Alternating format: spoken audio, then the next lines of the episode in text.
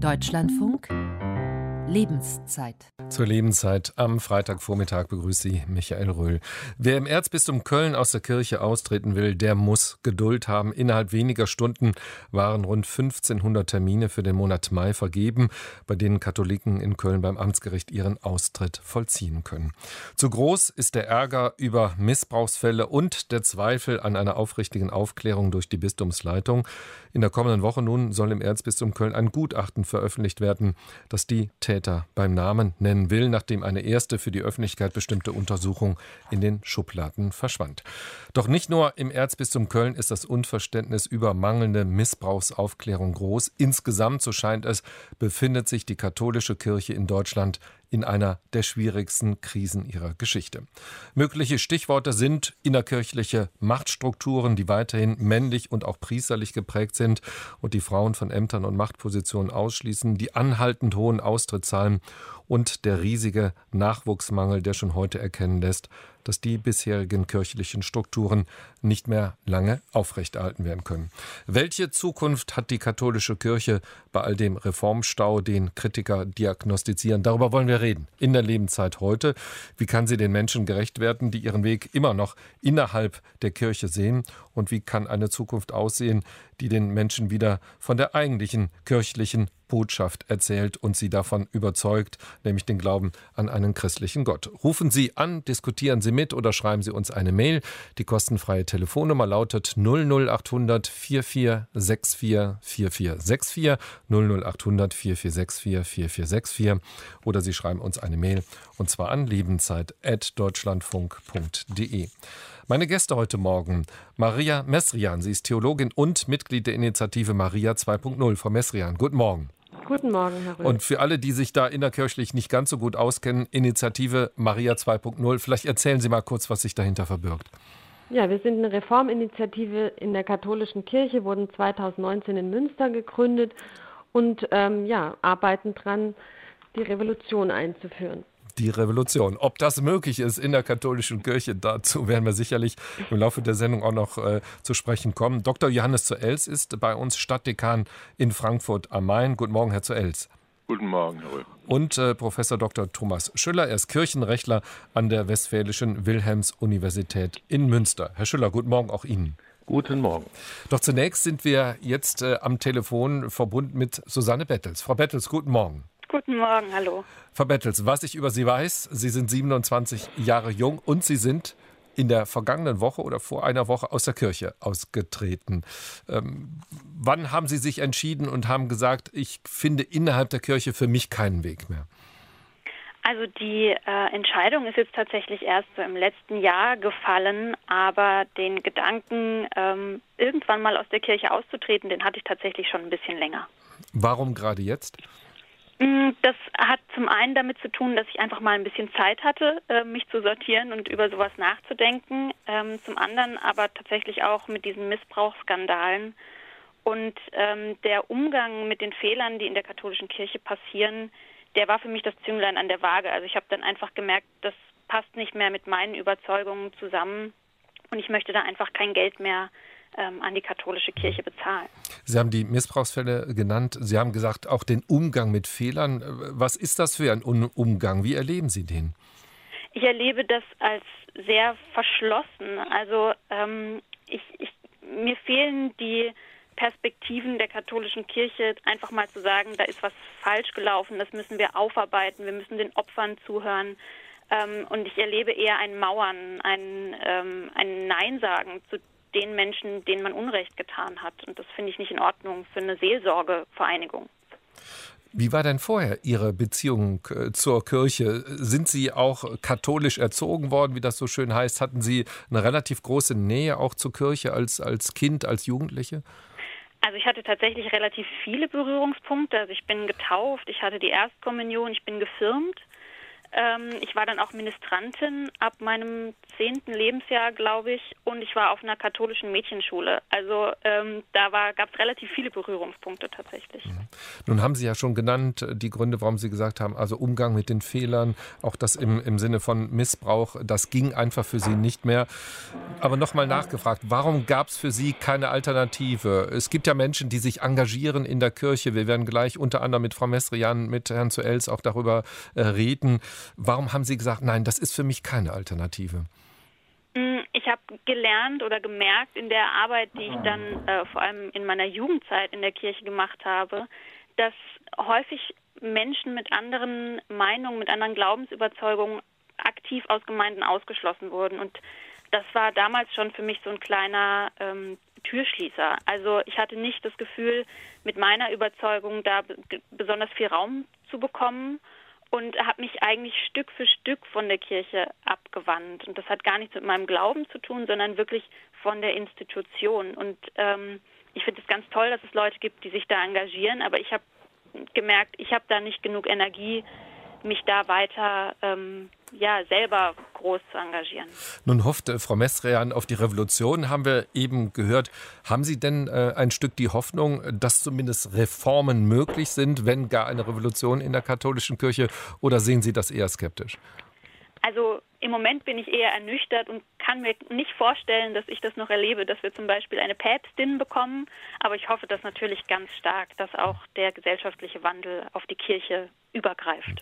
Wo sehen Sie denn Reformbedarf und damit auch ein, eine Zukunft für die Kirche in Deutschland?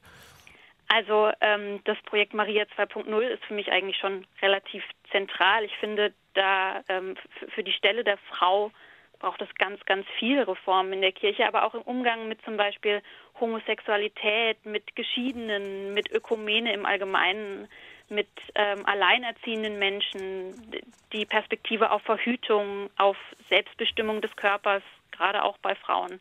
Da finde ich relativ viel, was ich reformieren könnte, wollte. Nun haben wir ja, Frau, Frau Bettels, die Frage gestellt, welche Zukunft hat die katholische Kirche in Deutschland? Mhm. Man hätte ja auch die Frage stellen, mit Blick auf eine weitere Zukunft, hat die katholische Kirche in Deutschland noch eine Zukunft? Wie würden Sie die Frage denn beantworten? Ich kann mir nicht vorstellen, dass die katholische Kirche keine Zukunft mehr hat in Deutschland. Aber ich glaube, der Einfluss wird ein bisschen kleiner. Und ähm, so auf mhm. lange Sicht kann ich mir vorstellen, dass viele Gemeinden irgendwann Probleme haben werden, Gemeindemitglieder zu finden. Frau Bettels, dann danke ich Ihnen herzlich, dass Sie uns äh, von Ihrer Entscheidung und aber auch von Ihrer Erfahrungen erzählt haben. Alles Gute Ihnen. Danke. Frau Mesrian, wir haben schon so ein paar Stichworte äh, gehört. Der Umgang mit Fehlern, das Zugeben, äh, da ist etwas falsch gelaufen. Das ist ja ein Thema, das gerade im Erzbistum Köln doch sehr, sehr breit auch, auch diskutiert wird. Sie haben sich entschieden zu bleiben. Warum? Ja, ich habe mich vorerst entschieden zu bleiben, weil es auf jeden Fall eine Opposition in dieser Kirche braucht und starke Stimmen, die das Unrecht, was hier geschieht, auch benennen. Und zum Glück sind wir derzeit in der Lage, das auch tun zu können. Und da sehe ich im Moment den Sinn meines Tuns. Wenn Sie die Aufgabe hätten, eine Diagnose abzugehen, wo steht die katholische Kirche in Deutschland derzeit? Wie würde die Diagnose ausfallen? Also wenn wir die Glaubwürdigkeit anschauen, dann steht sie kurz vor dem Kollaps, weil sie ähm, über Jahre, und das geht ja nicht erst seit einem Jahr in Köln, sondern über viele, viele Jahre ähm, nicht, es nicht geschafft hat, Gerechtigkeit für die Betroffenen herzustellen. Und das ist erschreckend, dass eine Institution, die sich auf die Botschaft Jesu beruft, so handelt. Mhm. Also das beziehen Sie vor allen Dingen auf die, auf die Missbrauchsfälle. Ja. Haben Sie denn Hoffnung, in der kommenden Woche soll ja, ich habe es angedeutet, ähm, dieses zweite Gutachten vorgestellt werden. Es gibt sogar ähm, die, den Hinweis, dass auch das erste Gutachten, was ja unter Verschluss ist äh, mit Blick auf die Missbrauchsfälle, dass das äh, einer engeren Öffentlichkeit, Journalisten, Journalistinnen zur Verfügung gestellt wird. Äh, haben Sie die Hoffnung, dass da doch jetzt Bewegung auch hineinkommt, auch ins Erzbistum? Nein, der 18.3. ist für uns kein Datum, weil es ist bis jetzt schon zu viel passiert, was gezeigt hat, dass die katholische Kirche und die Amtsträger in Köln nicht in der Lage sind, dieses Unrecht, was begangen wurde, wirklich anzusehen. Ich sehe keinerlei Einsicht bei den bei den betroffenen Amtsträgern, die wir alle kennen. Deshalb erwarte ich von dem 18.03. auch nicht. Hm. Nun ist äh, der Missbrauch und die Missbrauchsfälle und die Aufarbeitung steht natürlich momentan sehr, sehr, sehr auch im Fokus der Öffentlichkeit. Wo sehen Sie denn sonst noch den Reformstau? Ja, der Reformstau ähm, zeigt sich da natürlich besonders krass, aber er zeigt da eben auch, dass die Kirche keinerlei Machtstrukturen kontrolliert hat, dass es letztlich eine absolutistische Monarchie ist, die ähm, Macht missbrauchen kann, ohne dass Menschen sich dagegen wehren können. Reformstau natürlich, was Menschenrechte betrifft. Wir geben unsere Grundrechte an der Kirchentüre ab. Frauen sind benachteiligt, werden diskriminiert. Und das alles wird dann noch unter dem ähm, weil Gott es so will, letztlich ähm, begründet, also irgendwie dann noch mit göttlicher Zustimmung gewürzt. Und das ist ein Skandal. Pfarrer zu Els, die Glaubwürdigkeit der katholischen Kirche kurz vor dem Kollaps, haben wir gerade gehört. Wäre das äh, eine Formulierung, äh, wo Sie Ihre Unterschrift drunter setzen würden oder äh, doch vielleicht ein Fragezeichen eher dahinter? Ja, ich äh, wird natürlich meine Unterschrift dazusetzen, da muss man ja nur hinschauen. Das ist jetzt nicht eine Frage von Meinung, sondern äh, von beobachtbaren Tatsachen. Also klar, äh, hinter eine Strategie, die Glaubwürdigkeit wiedergewinnen zu wollen, würde ich meine Unterschrift allerdings nicht setzen. Da halte ich es mit Pater Mertes, der äh, mal gesagt hat, äh, wenn man Glaubwürdigkeit wiedergewinnen will, darf man nicht Glaubwürdigkeit wiedergewinnen wollen sondern da muss man einfach ordentliche Arbeit machen. Wo mangelt es an der ordentlichen Arbeit äh, in der katholischen Kirche aus Ihrer Sicht? Ist immer blöd, wenn man auf andere zeigen muss, aber ich glaube, dass wir vor allem äh, ein Leitungsproblem in der katholischen Kirche haben und nicht so sehr in der Person derer, die die Ämter ausüben, sodass man jetzt äh, paar Leute rauskegeln muss und dann äh, andere einsetzen und dann wird alles anders und besser. Das glaube ich nicht, sondern wir haben da schon systemische äh, Schwierigkeiten. Frau Messrian hat es ein bisschen angesprochen. Äh, wir haben eine absolutistische äh, Verfassung in der Gesamtkirche, äh, die auch äh, rechtlich abgesichert ist, weil wir im 19. Jahrhundert aus damals vielleicht nachvollziehbaren Gründen aus der Geschichte aussteigen wollten und den, die Entwicklung der Gesellschaft nicht mehr mitvollzogen haben. Nun ist das Stichwort Machtstrukturen bereits ja auch angesprochen worden. Die Rolle der Frauen auch immer wieder ein Thema. Frau Messrian hat es auch noch mal aufgegriffen. Ist das für Sie auch ein entscheidendes Thema, wenn wir jetzt zunächst mal auch über die Diagnose sprechen? Das, das sage ich mit meinem Bischof Georg. Das ist äh, das entscheidende Thema geworden, weil es eine äh, Gerechtigkeitsfrage ist. Äh, die die wird von den Leuten so äh, beantwortet, dass sie sagen, äh, bist du von dem Laden, der Frauen gleiche Rechte verweigert, dann brauchst du alles andere, was du mir gerne noch sagen wolltest, nicht mehr zu sagen. Also ist eine gleichsam eine Vorfeldentscheidung, äh, eine Institution, die äh, die äh, Geschlechter diskriminiert oder Lebenschancen nicht zugänglich macht, nur weil jemand ein Mann oder eine Frau ist, die ist für sehr viele Leute in unseren Breiten, muss ich einschränkend dazu sagen, einfach nicht mehr diskutabel. Nun haben wir eben ähm, von Frau Bettels gehört, die Motive, die Gründe, warum sie gesagt hat, ich kann und konnte in dieser Kirche nicht, äh, nicht bleiben. Haben Sie Kontakt, Herr zu Els, äh, zu, zu Menschen, die entweder vor der Entscheidung stehen oder möglicherweise auch äh, nach der Entscheidung, wo Sie sagen, da versuchen wir als Kirche nochmal Kontakt aufzunehmen, um zu verstehen? Ja, ich wünschte mir, dass, dass ich mehr Kontakt hätte mit Menschen, die sich das noch überlegen, aber die sprechen dann typischerweise mich eher nicht an.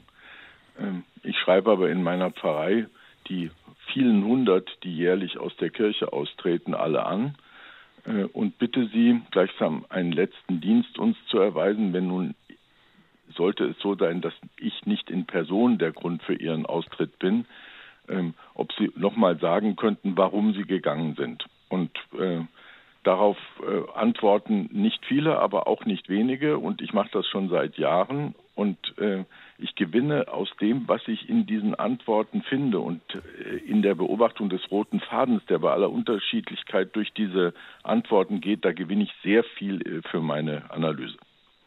Herr Zuels, vielleicht können Sie dazu gleich noch ein bisschen mehr sagen, auch was da an Motiven auch genannt wird. Ich möchte nämlich gern auch natürlich Professor äh, Thomas Schüller, auch den Kirchenrechtler und Theologen mit ins Gespräch auch einbeziehen.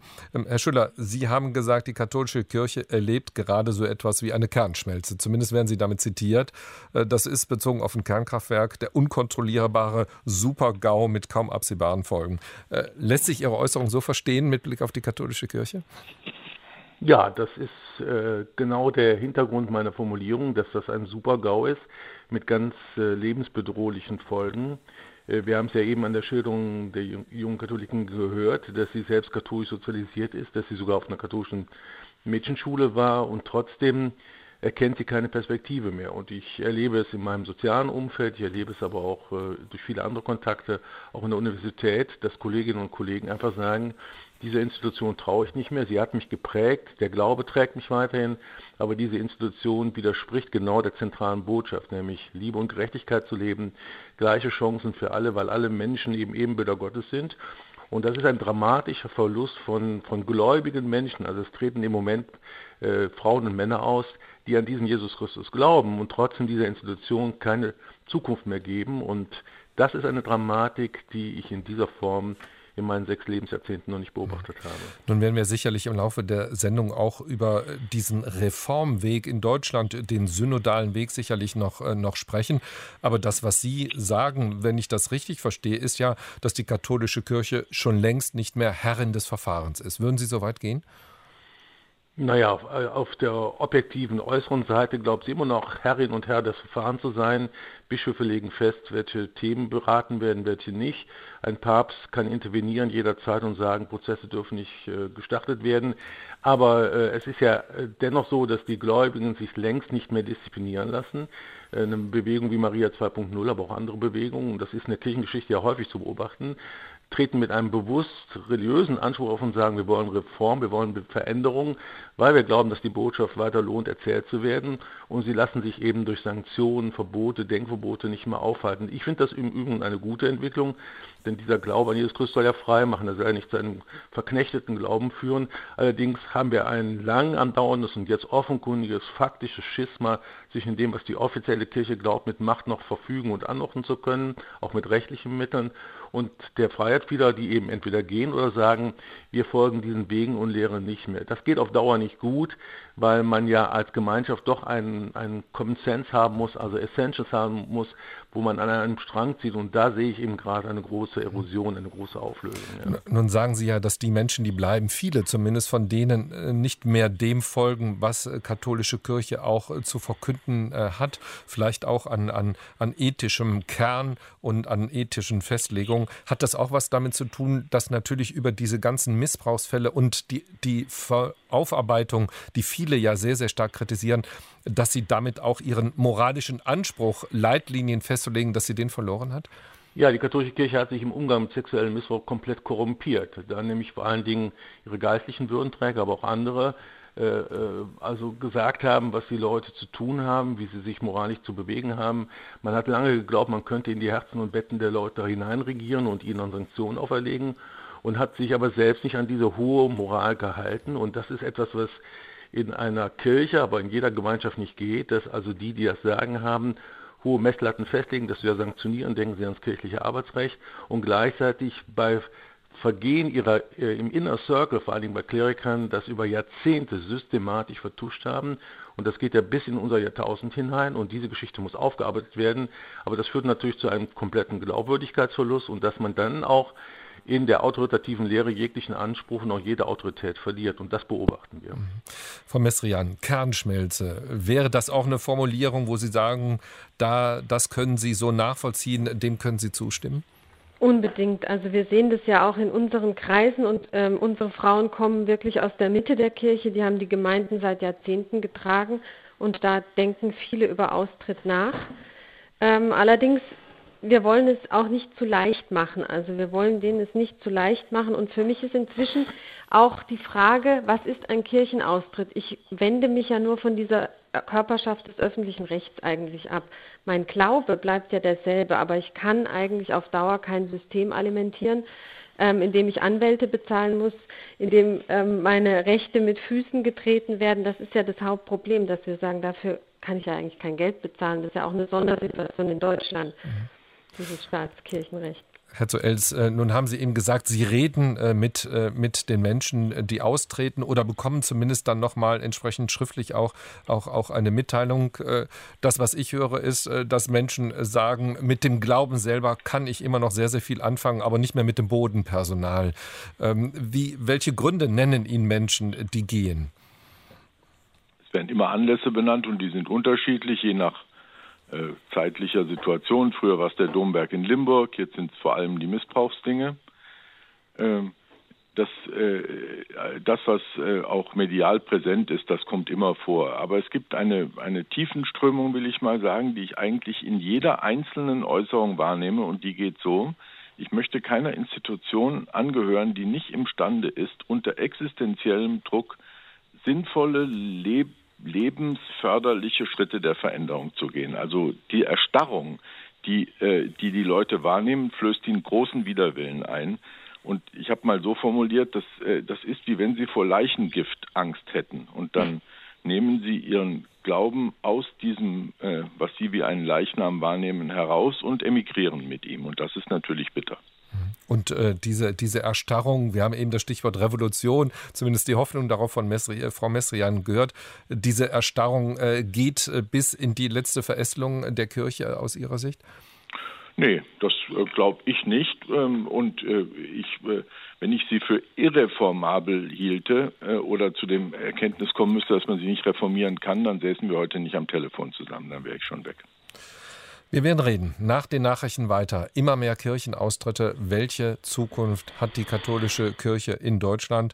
Und Sie können gerne anrufen, egal ob Sie sich entschieden haben, die Kirche zu verlassen oder weiterhin den Weg innerhalb der Kirche auch äh, zu gehen. Rufen Sie kostenfrei an. Die Telefonnummer, unter der Sie uns erreichen, lautet 00800 4464 4464 00800 4464 4464 oder Sie schreiben uns eine Mail. Und zwar an lebenszeit.deutschlandfunk.de, gerne mit Ihrer Telefonnummer, denn dann haben wir auch eine Chance, Sie zurückzurufen und wir melden uns zurück mit der Lebenszeit nach den Nachrichten. Immer mehr Kirchenaustritte. Welche Zukunft hat die katholische Kirche in Deutschland? Unser Thema bis halb zwölf in der heutigen Ausgabe der Lebenszeit mit folgenden Gästen. Mit Maria Messrian, sie ist Theologin und Sprecherin von Maria 2.0 in Köln. Mit Professor Dr. Thomas Schüller, er ist Theologe und Kirchenrechtler an der Westfälischen Wilhelms-Universität in Münster und mit Dr. Mhm. Johannes Zuels, Stadtdekan in Frankfurt am Main.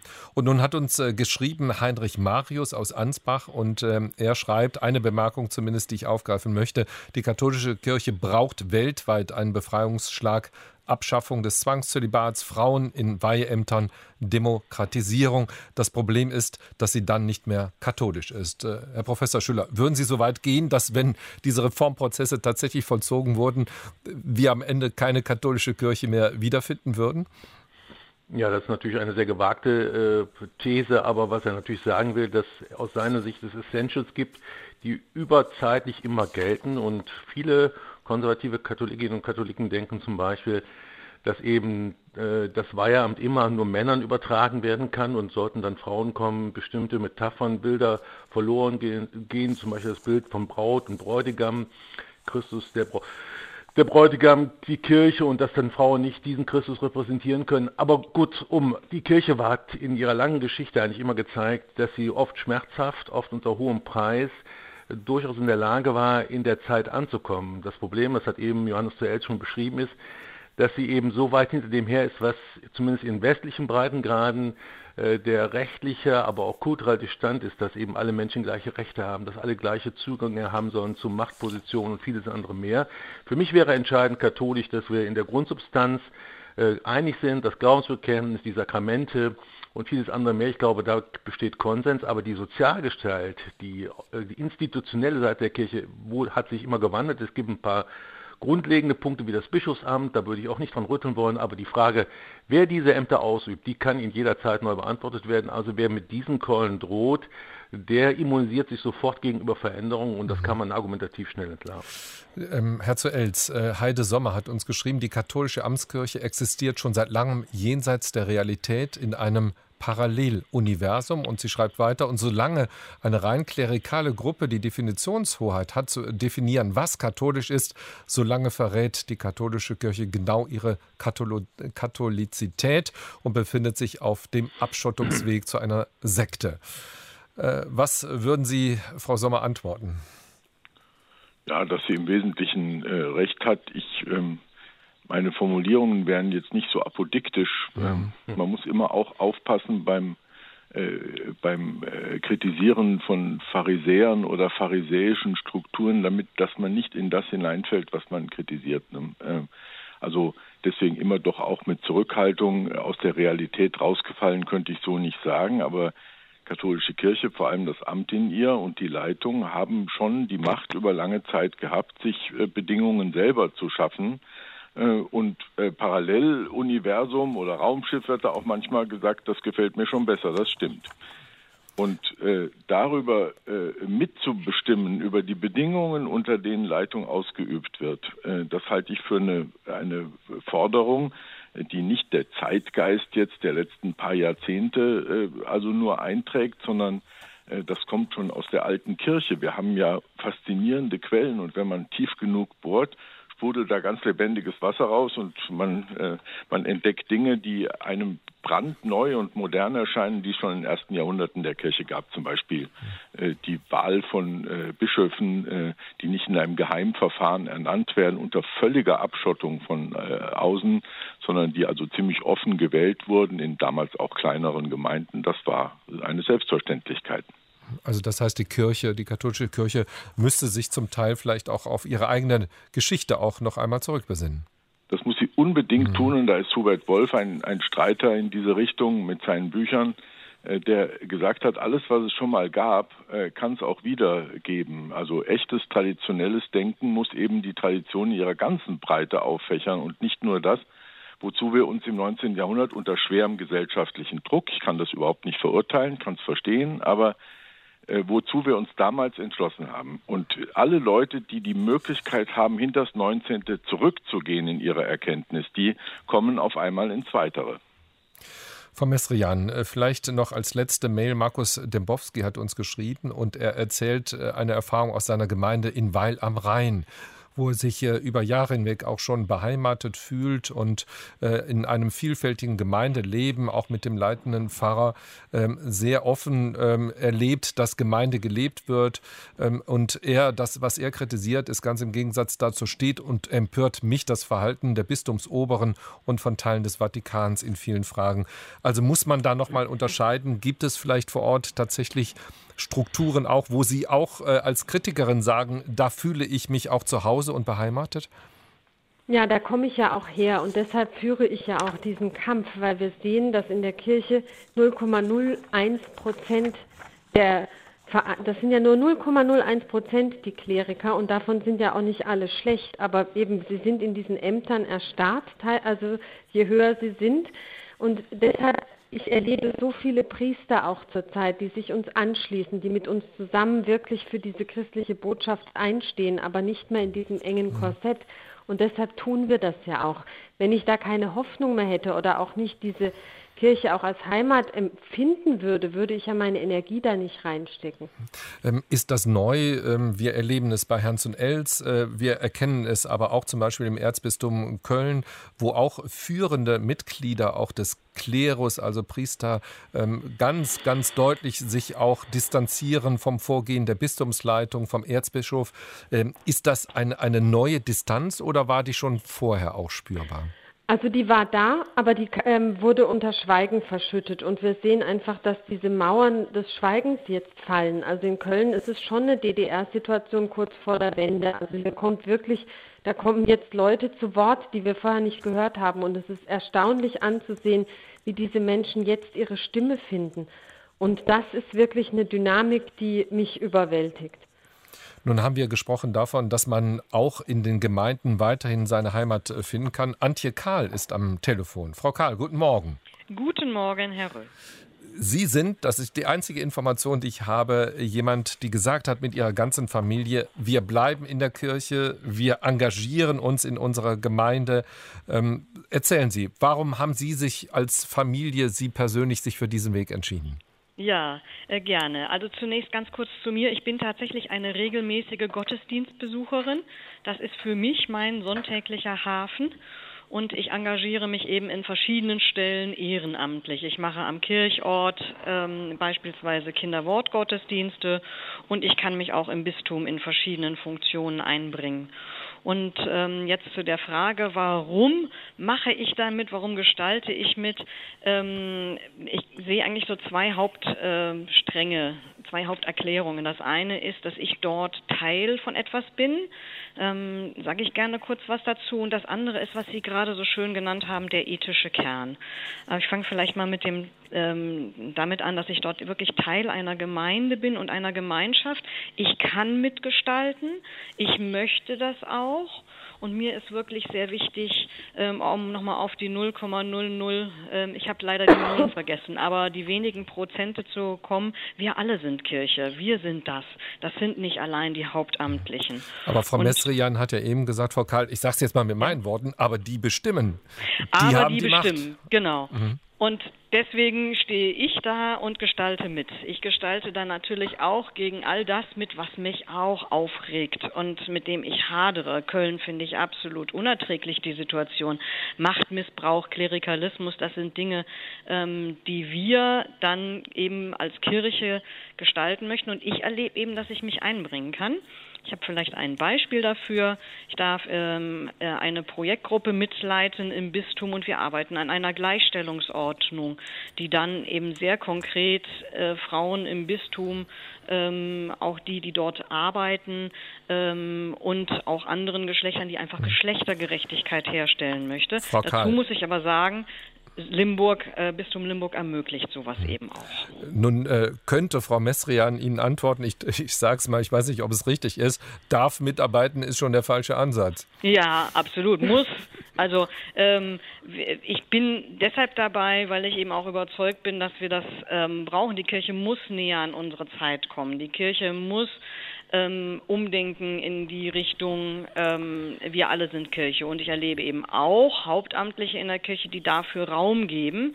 Ähm, und da ist aber noch mehr möglich. Ähm, Darf ich da mal ganz kurz Frau einhaken? Ja, ich höre das ja oft, dass ähm, und in meiner Gemeinde ist es ja auch schön und es ist, wir können doch so viel und dürfen so viel. Aber der Punkt ist für mich inzwischen hat sich was verändert. Und zwar in der Arbeit mit den Betroffenen sexualisierter Gewalt kann ich in einer Gemeinde nicht mehr wirklich tätig sein, in der dieses Thema nicht auch angesprochen wird. Und ich appelliere an die schweigende Mehrheit der Katholikinnen und Katholiken, ich habe selbst lange genug geschwiegen, da ganz offen Position zu beziehen, weil dieses Verhalten tötet, ist toxisch. Wir haben so viel mit Betroffenen zu tun, die ihr Leben lang unter den Folgen leiden. Und deshalb ist für mich glaubwürdige Gemeindearbeit nur dann noch sinnvoll und möglich, wenn ich mich auf der anderen Seite wirklich dagegen dagegen aufstehe und Position beziehe. Und das ist in Köln wichtig, aber das ist in allen deutschen Bistümern wichtig, weil die stehen alle noch am Anfang ihrer Aufklärungsarbeit. Und deshalb müssen Katholikinnen und Katholiken da Position zu beziehen, sonst wird ihr Handeln unglaubwürdig.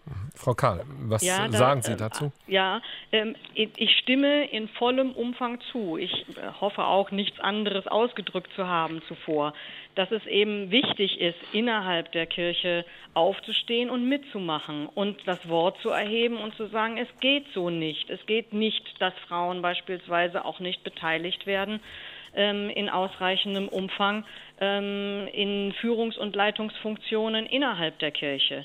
Da müssen wir etwas dran verändern und genau deshalb arbeite ich daran mit ähm, dass wir eben dann etwas schaffen, sodass genau das auch erfolgen kann, dass die Kirche dem dann auch folgt. Und äh, nochmal, wir haben im Bistum Limburg eben die glückliche Situation einer sehr starken synodalen Organisation, eines Raumes, der dort geschaffen wird, sodass wir dort mitarbeiten äh, können. Denn ähm, ich halte die Kirche weiterhin, und Sie sagten vorhin den, den ethischen Kern, ich halte ein, ein ich nenne es jetzt mal wertebasiertes Fundament, äh, immer noch für relevant für unsere Gesellschaft. Und ähm, die Menschen sind soziale Wesen, die brauchen Gemeinschaft und Miteinander. Und ähm, die Kirche muss näher an unsere Zeit kommen. Es ist, wie gesagt, unerträglich. Es ist auch völlig unverständlich, dass man sich dahinter verschanzt. Äh, ähm, so ein bisschen haben wir immer schon so gemacht. Die Kirche muss zuhören. Und das tut sie an einigen Stellen, tut sie das und an anderen tut sie das nicht. Und damit, dagegen müssen wir unser Wort erheben und auch aufstehen und mitgestalten. Ähm, Professor Schüller, dieser ethische Kern, ähm, ist der sozusagen noch erhalten in der katholischen Kirche oder durch viele moralische Unglaubwürdigkeiten mittlerweile selber auch in Gefahr? Naja, ich würde unterscheiden sich in dem ethischen Kern, der ja aus dem Evangelium sich speist und den ich für alle Zeiten und auch für die Zukunft für wesentlich halte und halte ihn auch für einen großen Beitrag äh, des Christentums, dass äh, eine Humanisierung der Gesellschaft dadurch eingetreten ist, dass wir den Menschen eben als Ebenbild betrachten, dass wir am Anfang und Ende des Lebens darauf achten, dass Leben geschützt wird. Also da würde ich auch nicht dran rütteln wollen. Die Frage ist eben der Glaubwürdigkeit. Also, dass wir, und das ist nicht nur die Amtsträgerschaft, sondern dass wir alle als katholische Christinnen und Christen in unserem Tun, so sehr wir eben auch Sünder sind, dennoch da ein bisschen von deutlich werden lassen. Und äh, da würde ich nicht dran rütteln.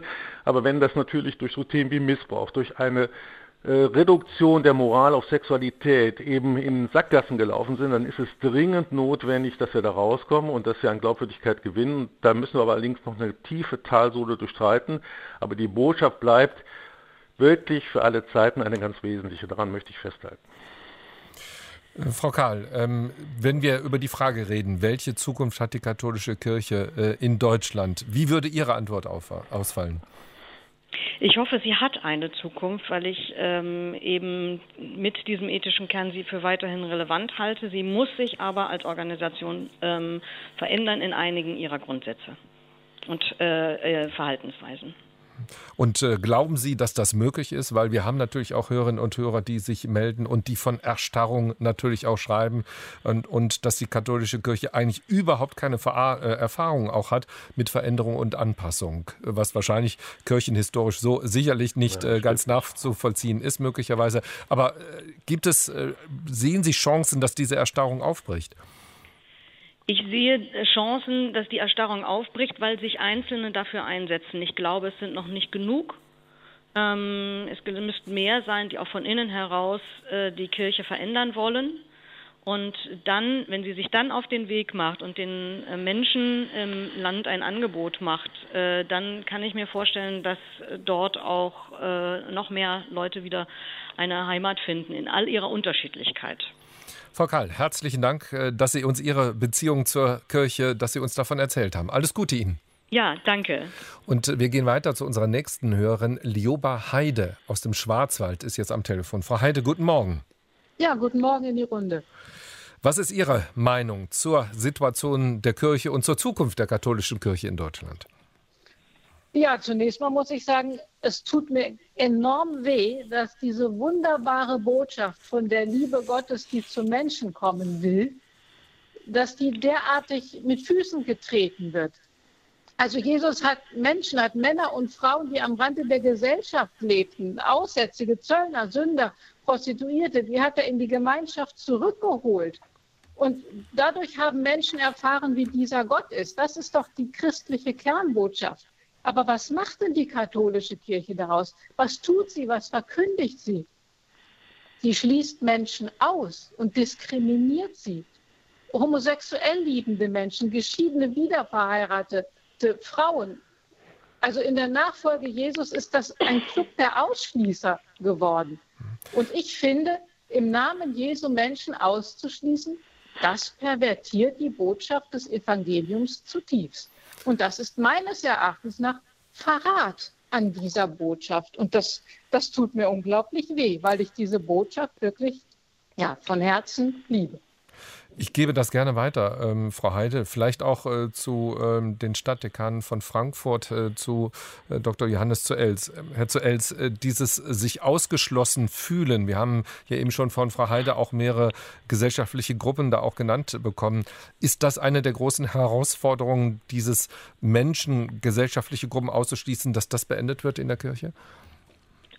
Ja, es äh, es ist ja auch nicht nur ein sich so fühlen, äh, sondern hm. äh, da werden ja auch äh, immer noch, wenn auch nicht mehr so äh, pausbäckig wie vorher, äh, rechtliche Ausschlüsse organisiert und durchgesetzt. Also das gibt es schon noch. Äh, und da ist nicht nur ein Gefühl zu ändern oder auf ein Gefühl einzuwirken, sondern da sind wirklich die Bedingungen auch anders zu fassen und sie müssen vom religiösen Kern der Kirche, wenn ich das mal ganz also zart anmerken darf, dass ich den Kern der Kirche nicht ethisch finde, ähm, ja. sondern das ist das Ereignis Jesu Christi. Ich glaube auch nicht, dass meine Gesprächspartner mir widersprechen würden. Also Gott, der auf die Welt kommt, sich der Menschen annimmt und ihnen Gottes Liebe bringt. Daraus ergeben sich ethische Forderungen, aber sie sind nicht das Erste. Das Erste und Letzte und die Mitte der Kirche ist Christus. Äh, und sein Evangelium. Und das dürfen wir, freilich, da hat die Frau Heide recht, nicht verraten. Nur wenn es verraten wird in der Kirche oder wo es verraten wird, lässt sich dieser Verrat nur aufdecken und äh, anprangern, dann aber auch überwinden, äh, wenn ich innerhalb der Kirche weiter bleibe. Von außen ist sie nicht reformierbar. Das ist meine tiefe Überzeugung. Und deshalb ringe ich darum, auch in meiner Seelsorge, äh, dass Menschen, die, wenn sie schwanken oder wenn sie die Lust verlieren oder verzweifeln wollen, äh, dass sie nicht gehen, sondern bleiben. Ähm, Herr Professor Schüller, wenn wir über die Zukunft reden, müssen wir zunächst mal vielleicht auch verstehen, begreifen, wie es die, zu dieser massiven Krise auch der katholischen Kirche in Deutschland, vielleicht aber auch weltweit äh, gekommen ist. Wo sehen Sie die Gründe dafür? Ist es die Erstarrung, der Reformstau, der dadurch vielleicht auch entstanden ist? Naja, wenn wir weltweit schauen, müssen wir schon noch differenzieren. Also ich glaube, äh, einer der Kernpunkte ist, dass äh, eine bestimmte Sozialform von Kirche, die im 19. Jahrhundert verständlicherweise geboren wurde, die aber mit der Geschichte der Kirche wenig zu tun hat, also eine absolutistische Wahlmonarchie, wo ausschließlich eine kleine Gruppe von Männern, die geweiht sind, das Sagen haben. Das ist eine, eine kurze Epoche, die jetzt verabsolutiert wurde dass wir das aufbrechen und das, äh, wie Johannes es zuerst gesagt hat und auch mein Kollege Hubert Wolfmann wieder betont, wir haben einen reichen Fundus an Formen, dass das auch mal anders war in der Kirche, dass wir das wieder entdecken.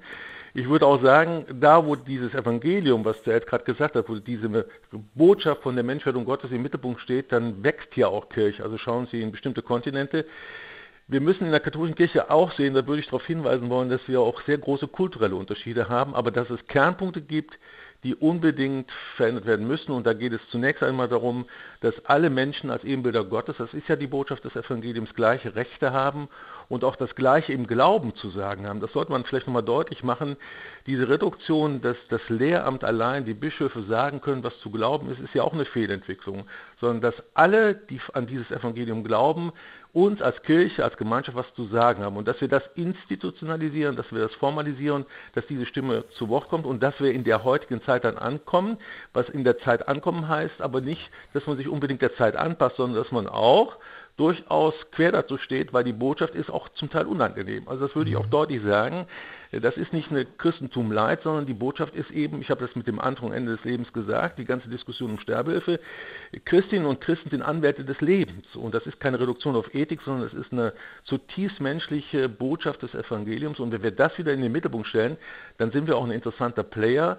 Dann sind wir aber nicht nur Ethik, sondern dann sind wir Anwärter der Menschen. Und das wäre ein wichtiger Punkt. Mhm. Frau Messerian, wenn wir über die Krise der katholischen Kirche reden, ist das vor allen Dingen auf Deutschland bezogen? Gibt es eine deutschlandspezifische Krise der katholischen Kirche? Kann man das so sagen, so formulieren? Ja, also ich denke, ähm, die Krise ist vor allem, ich habe jetzt gerade mit Interesse meinen Vorrednern gelauscht und es ist ja tatsächlich auch so, dass wir mit diesem Evangelium einen Schatz haben. Aber man muss auch deutlich darauf hinweisen, dass wir in Deutschland auch ein massives politisches Problem haben, nämlich dass die Mittel, und das sind immense Mittel und das sind auch in Köln immense Geldmittel, in den Händen von ganz wenigen sind. Wenn wir in Köln sehen, Entschuldigung, dass eine Hochschule gebaut wird für viele Millionen Euro, die mit misogynen, homophoben Professoren bestückt wird, dann sehe ich da ein Problem, dass die Basis keine Mitbestimmung hat darüber, wie das Geld letztlich verwendet wird. Und das führt in der, hier in Deutschland wirklich dazu, dass die Leute sagen, dafür kann ich kein Geld mehr geben. Weltweit sehe ich, was die Frauenrechte betrifft, da eigentlich ähm, dieselben Probleme überall. Wir sind im Catholic Women's Council ähm, organisiert und da haben wir auf allen Kontinenten Frauen, die für gleiche Würde und gleiche Rechte kämpfen. Und da hätte die katholische Kirche würde gut daran tun, als Global Player da voranzugehen. Und das tut sie nicht. Sie bleibt da hinterher, hat die Menschenrechtscharta nicht unterschrieben und unterstützt ja somit Gesellschaften, in denen die Rechte von Frauen mit Füßen getreten werden. Und das Letzte, was diese katholischen Frauen, die aktiv in diesen Ländern sind, brauchen, ist eine Kirchenhierarchie, die letztlich ähm, die Machthaber dort auch noch unterstützt und äh, Menschen frauenfeindliche Bilder fördert. Herr Zuels, wenn man von außen auf die katholische Kirche in, in Deutschland äh, schaut, ist der Druck in Kessel aus Ihrer Sicht in Deutschland besonders groß? Ja, die, das ist ja eindeutig, obwohl gerade gestern zu lesen war, dass die irische Kirche auch gebeutelt durch äh, Missbrauch und Unglaubwürdigkeit äh, einen synodalen Weg beschreiten möchte. Also äh, das wird hier in Deutschland nicht bleiben, aber äh, das äh, die, die deutsche Stimme in der Kirche äh, ist schon eine besondere. Wir haben einfach ein äh, Talent für äh, Liebe zur Kirche und Aufsässigkeit, also beides miteinander. Äh, und äh, deswegen möchte ich das auch nicht wissen. Am deutschen Wesen darf nicht die Welt genesen sollen, auch nicht die Weltkirche. Aber die Stimme dieses äh, tiefgründig theologisch orientierten, glaubenswarmen, aber auch aufsässigen und Reformen Willigen und oder Revolutionären sogar.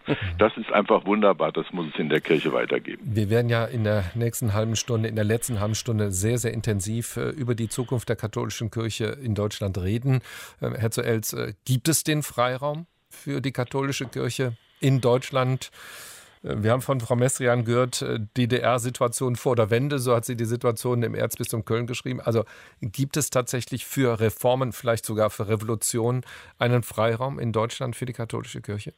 Ja, ich, sage jetzt nochmal, ich, ich sehe es nicht hier oder ich sehe es nachher nicht mehr lange als Stadtdekan in Frankfurt, wenn es diesen Freiraum nicht gäbe. Es gibt eine starke Mehrheit von reformerischen Bischöfen in Deutschland. Und wir müssen auch vielleicht mal auf die gucken, die manchmal mit großem persönlichen Mut auf Messerschneide gehen, die Dinge auch als Bischöfe voranbringen wollen. In Limburg gibt es so einen zum Beispiel. Und da werden wir nach den Nachrichten weiter darüber reden. Welche Zukunft hat die katholische Kirche in Deutschland?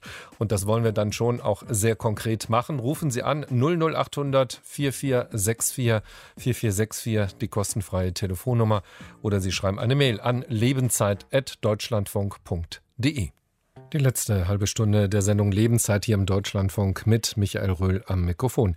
Immer mehr Kirchenaustritte. Welche Zukunft hat die katholische Kirche in Deutschland? Unser Thema mit folgenden Gästen. Mit Maria Messrian, Theologin, Sprecherin von Maria 2.0, Dr. Johannes Zuels, Stadtdekan in Frankfurt am Main und äh, Professor Dr. Thomas Schüller ist Theologe, Kirchenrechtler an der Westfälischen Wilhelms-Universität in Münster. Und hier noch einmal die kostenfreie Telefonnummer, falls Sie anrufen wollen, 00800 4464 4464 oder Sie schreiben eine Mail an lebenszeit.deutschlandfunk.de. Ähm, Herr Professor Schüller, nun haben mehrere sich gemeldet und äh, das Thema Missbrauch und Missbrauchsaufklärung ähm, nochmal angesprochen. Und äh, Sie schauen auf die innerkirchlichen ähm, Aufarbeiten, um das aufzuarbeiten. Aber Sie fragen auch, äh, wie sieht das von staatlicher Seite aus? Werden auch von staatlicher Seite Missbrauchsfälle zum Beispiel von Priestern verfolgt? Nun ja, wenn äh, Straftaten angezeigt werden, dann müssen die Strafverfolgungsbehörden, also Kripo und Staatsanwaltschaft ermitteln, das ist klar.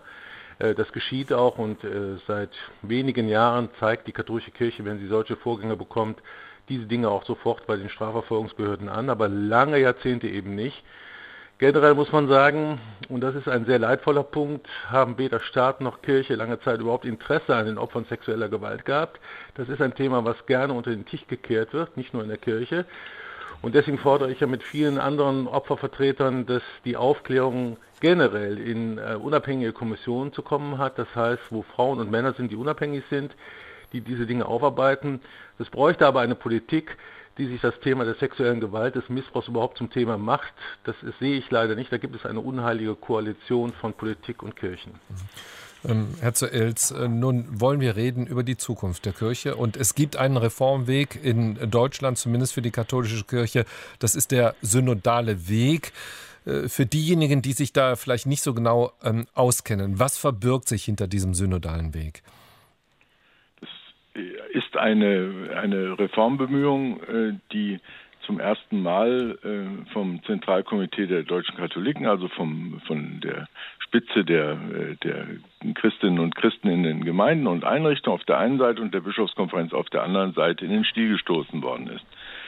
Und äh, von den äh, MAG-Studien, also den äh, Missbrauchsstudien im, im September 18 ausgehend, sind die Themenfelder auch bemessen worden. Und da geht es um gerade die Dinge, die wir vorher äh, schon in der letzten Stunde miteinander besprochen haben. Das sind vier Felder aufgeteilt und äh, in einer so, äh, zumindest für meine Begriffe, unerhörten Weise äh, sitzen da äh, äh, die Bischöfe mit den anderen Vertreterinnen und Vertretern der, der Kirche äh, junge, alte, rechte, linke, dicke, dünne, äh, das äh, miteinander nach, also wie heißt das, nach Alphabet geordnet und nicht etwa eine Bischofsbank hier und eine Laienbank dort und versuchen miteinander zu, äh, zu ringen und zu streiten. Zwischen den äh, Plenarsitzungen gibt es dann die Arbeitssitzungen, in denen die Papiere erarbeitet werden. Mhm. Jetzt hat uns Covid-19 einen einen Strich durch die Rechnung gemacht und den Weg behindert, aber äh, nicht abgebrochen. Und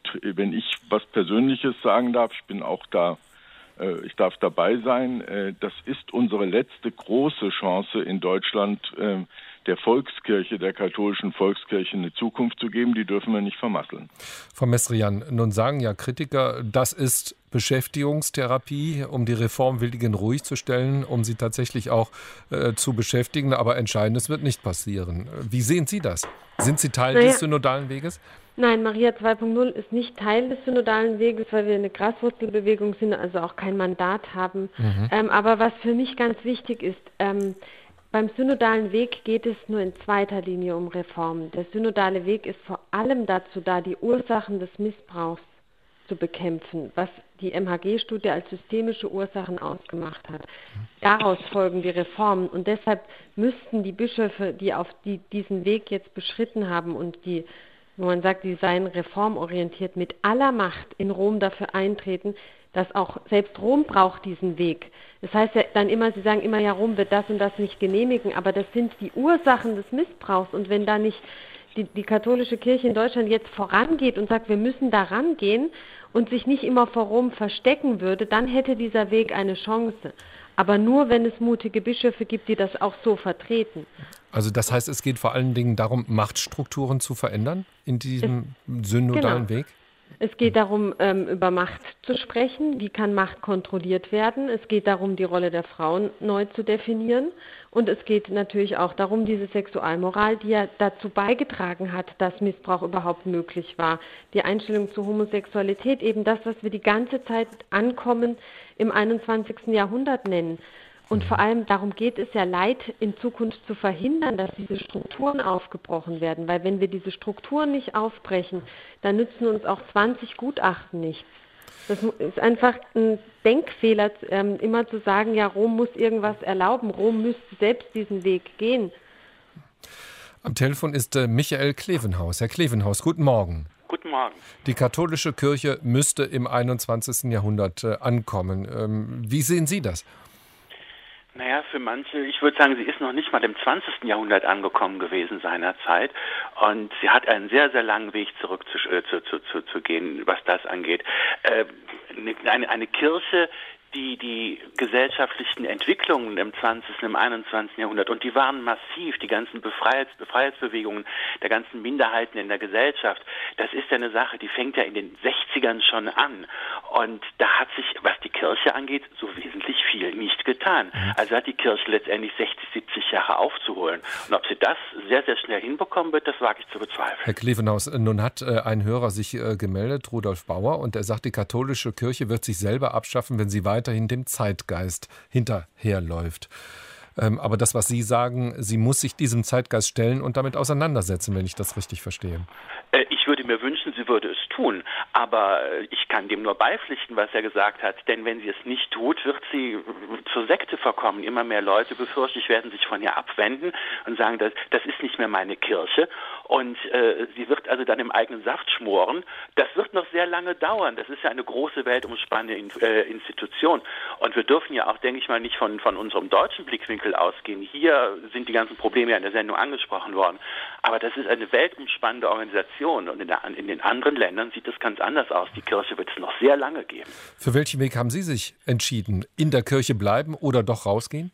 Ich bin vor einigen Jahren ausgetreten, äh, auch wegen des Missbrauchsskandals, als es das erste Mal hochkam und, und die Fälle immer weiter bekannt wurden, was da passiert ist, nicht nur im Erzbistum Köln, sondern auch woanders, äh, war ich blank entsetzt und äh, habe das erstmal zur Kenntnis genommen. Aber ich sag mal, als als einzelnes Kirchenschaf, was will man groß tun, wenn man wenn man jetzt auch kein Christ ist, der jetzt jeden Sonntag in die Kirche geht oder sowas. Und dann passierte Folgendes. In einer Kirche in Bonn äh, wurde dann gepredigt und gesagt, es hätte also dieser, diese Missbrauchsgeschichten äh, hätten halt eben auch damit zu tun, dass es eben so viele verkappte Homosexuelle in der Kirche gibt. Mhm. Und da war für mich der Punkt erreicht, wo ich gesagt habe, wie verkommen muss man eigentlich sein, um sowas zu sagen. Da war wirklich, da brach aus mir innen heraus eine, es war Wut und es war Verzweiflung und es war aber auch dieses, die Erschöpfung nach dem Motto, das hat doch alles keinen Sinn mehr. Und ich bin dann zum Amtsgericht gegangen, habe also bin, bin dann ausgetreten und ich werde mich genau an diesen Moment erinnern, mein ganzes Leben lang. Ich stand dann vor dem Amtsgericht hier in Königswinter auf der Wilhelmstraße hatte diesen Zettel in der Hand und das war eine Mischung aus Befreiungsgefühl nach dem Motto, du hast endlich diesen Schritt geschafft, du willst mit solchen Leuten nichts mehr zu tun haben und gleichzeitig auch dieses tief empfundene vertrieben worden zu sein. Mhm aus einer Kirche, mit der ich groß geworden bin, aus einer Kirche, mit der ich aufgewachsen bin. Wir hatten einen wunderbaren Pfarrer aus dem, dem Dorf, wo ich daherkomme. Und da ist nie irgendwie sowas passiert.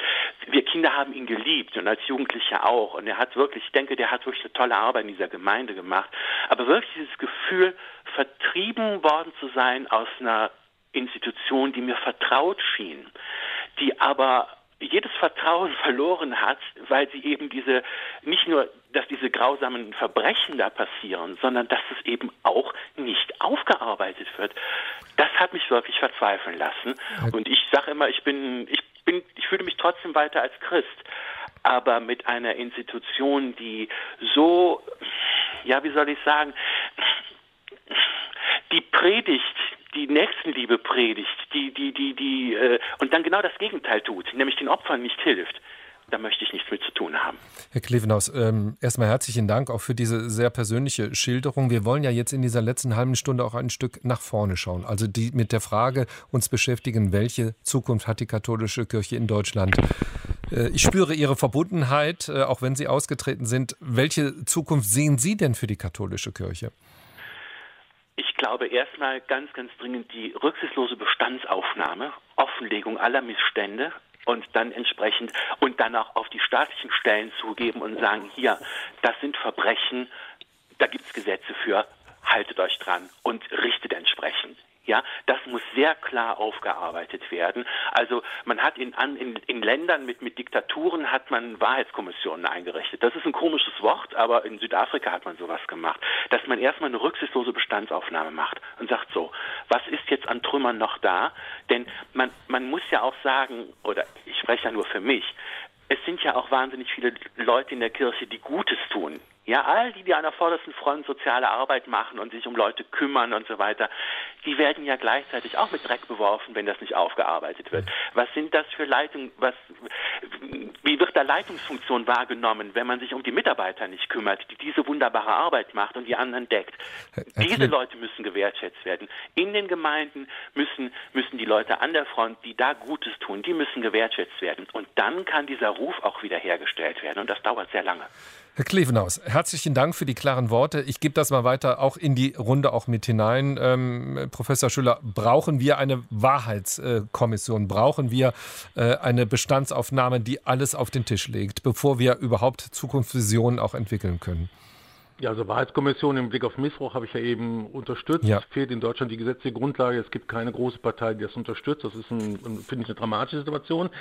Äh, und was der äh, Vorredner gesagt hat, ist auch richtig, dass wir ehrlich auch eine Bestandsaufnahme machen, wo stehen wir gerade als äh, untergegangene Volkskirche, wie können wir wieder eine Kirche des Volkes werden. Und da heißt es einfach Solidarität mit denen, die unter die Räder gekommen sind, was Johannes Selbst eben gesagt hat, äh, weg von einer monarchischen Kirchenleitung hin zu Beteiligung, zu wirklicher Beteiligung, dass alle an wesentlichen Entscheidungen mit beteiligt sind. Das wäre ein wichtiger Punkt.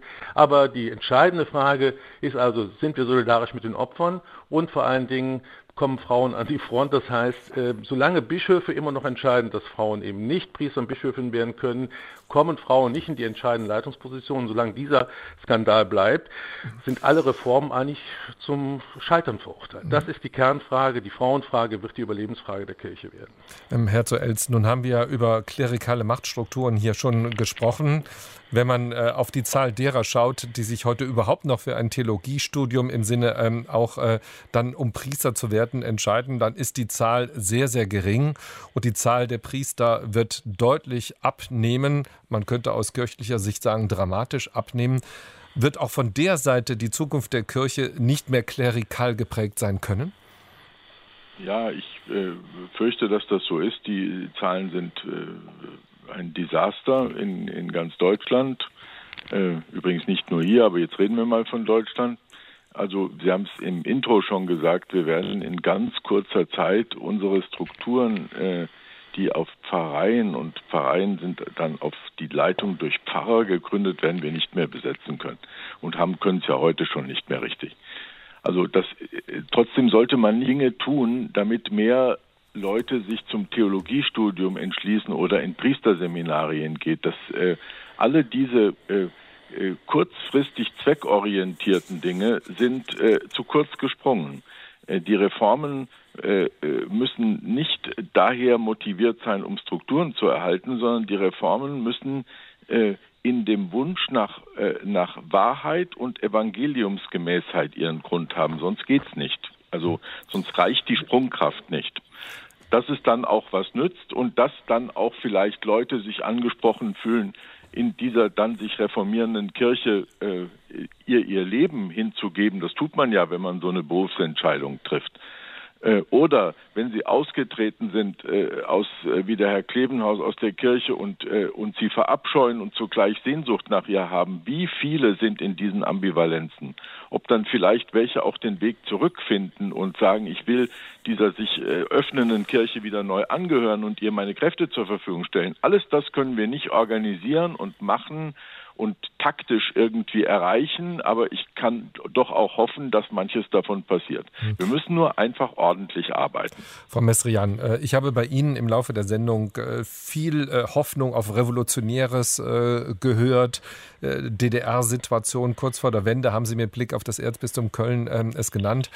Welche Zukunft hat die katholische Kirche in Deutschland aus Ihrer Sicht und wie wird sie sich in diese Zukunft hinein verändern? Also sie hat wirklich nur eine Zukunft und das gilt auch hier in Köln besonders, wenn sie sich diese Wunde, die mitten in dieser Kirche klafft, ehrlich anguckt. Und wenn aus dieser, wenn daraus eine Einsicht kommt, dann wird sie auch, wie ähm, Johannes Duels es gerade gesagt hat, wirklich zu den aus, aus einer echten Motivation heraus reformieren und nicht um irgendwelche Staffage zu betreiben. Also ich glaube, wenn sie sich wirklich erstmal, und da sind wir aber erst, dass wir uns angucken müssen, was hier in dieser Kirche, mitten in dieser Kirche passiert ist mit dem Missbrauch. Das ist für mich zentral. Und dann gibt es nur erstmal die Solidarität mit den Betroffenen und die ist wichtig. Und dann können wir über Reformen nachdenken. Nun äh, hängt ja auch viel, Frau Messerian, von der Frage ab, ob Menschen noch ähm, eine Sehnsucht, eine Neugier haben, sich mit der Frage nach Gott auseinanderzusetzen, wo Kirche dann unter anderem, katholische Kirche, auch Antworten drauf geben kann. Ist diese, dieses Sehnsüchtige, dieses Suchen nach äh, einer göttlichen Kraft, äh, ist die noch vorhanden in unserer Gesellschaft oder ist sie nicht doch eher in Richtung Machbarkeit äh, und Technikfreundlichkeit ausgerichtet?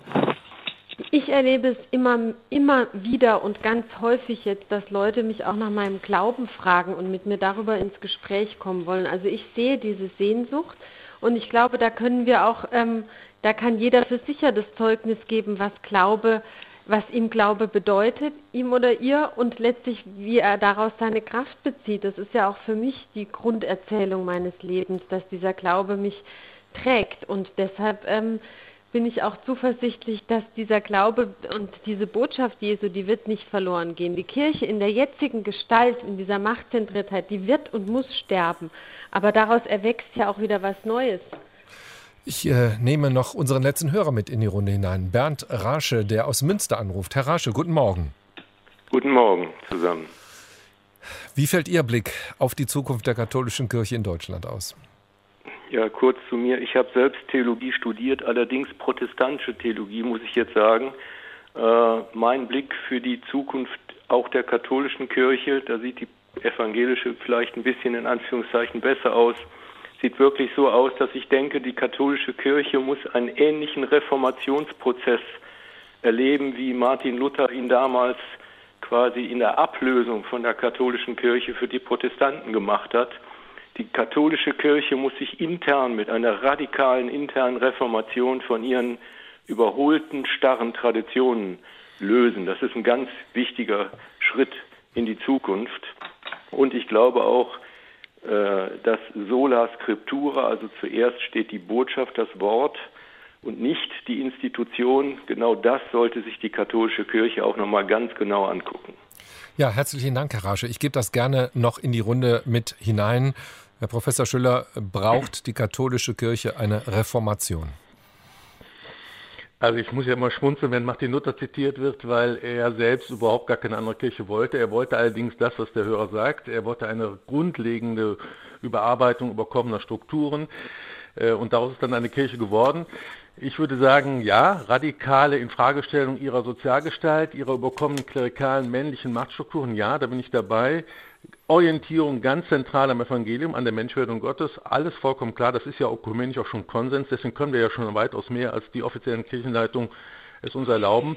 Aber ich würde schon sagen, dass bei diesem ganzen Prozess der Reformation, meinetwegen Revolution, Identitätsmerkmal, Merker, Marker für mich nicht äh, unter die Räder kommen dürfen. Also für mich bleibt es eine zum Beispiel sakramental verfasste Kirche. Ich möchte weiterhin daran glauben, dass Jesus Christus in Sakramenten gegenwärtig ist. Also da bin ich jetzt als Theologe, eben als gläubiger Mensch auch in der Situation, dass ich sage, ja, da wo sündhafte Strukturen sind, die müssen verändert werden aus der Optik der Opfer, da würde ich Maria Messian recht geben.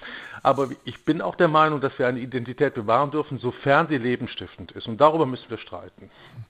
Ähm, Herr zu Els, eine Reformation, braucht die katholische Kirche in Deutschland, weltweit eine, eine neue Reformation? Ja, sowieso gar keine Frage. Also Ecclesia Semper Reformanda, das ist so alt, dass es sogar noch lateinisch ist.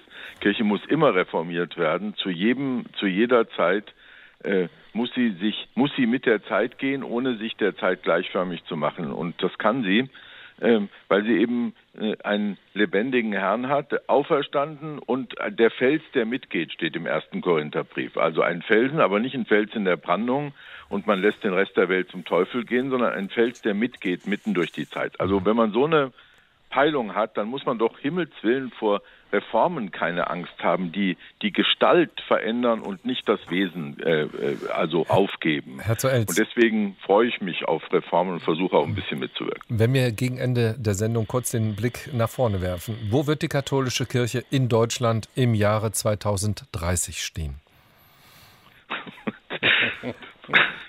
Zehn Jahre, einmal den Blick nach vorne. Sie lachen hier. Ja, ja ich Jonas hat jetzt die Kugel, ja. Ja, ich, das ist, ähm, äh, ist meine absolute Lieblingsfrage, diese Glaskugelgeschichte.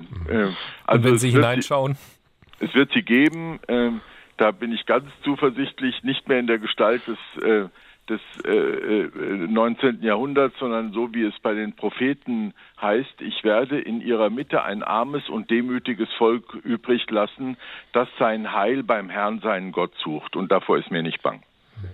Frau Messrian, wo wird die Kirche aus Ihrer Sicht, die katholische in Deutschland, in zehn Jahren stehen?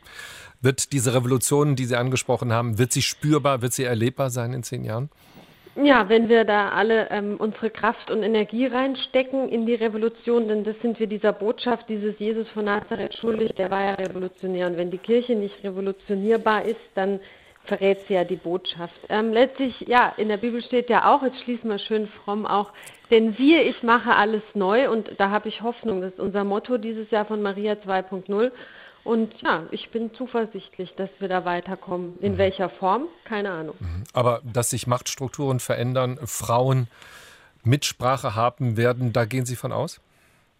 Ja, da gehe ich natürlich davon aus, sonst würde ich doch jetzt hier nicht die ganze Arbeit leisten. Da bin ich schon überzeugt, dass der Druck steigt. Und ähm, letztlich machen wir ja auch selbst weiter. Ne? Also wir ermächtigen uns ja auch selbst und wir ähm, sind da auch, wir, wir arbeiten uns nicht an diesen Strukturen ab, sondern wir gehen einen Schritt weiter. Und da ist, ist, sicherlich auch ein bisschen Anarchie im Raum, aber es ist auf jeden Fall ein spannender Prozess und ein sehr lehrreicher. Mhm.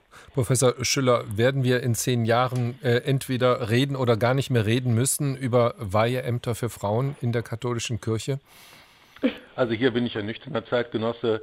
Ich glaube nicht, dass wir in zehn Jahren Frauen zu Priesterinnen und Bischöfen geweiht haben, weil wir eben in der gesamten Weltkirche noch lange nicht so weit sind. Und das ist natürlich ein blödes Argument, das weiß ich.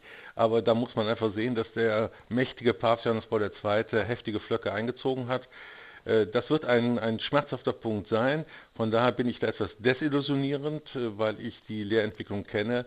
Aber ich glaube in der Tat, dass es eine Kirche sein wird, die vieles von ihren Machtstrukturen, auch von ihrem materiellen Besitz verloren hat und vielleicht dann so auf sich zurückgeworfen endlich bereit ist, Frauen den Platz zu geben, der ihnen zukommt, nämlich einen gleichen Platz unter Männern. Ja.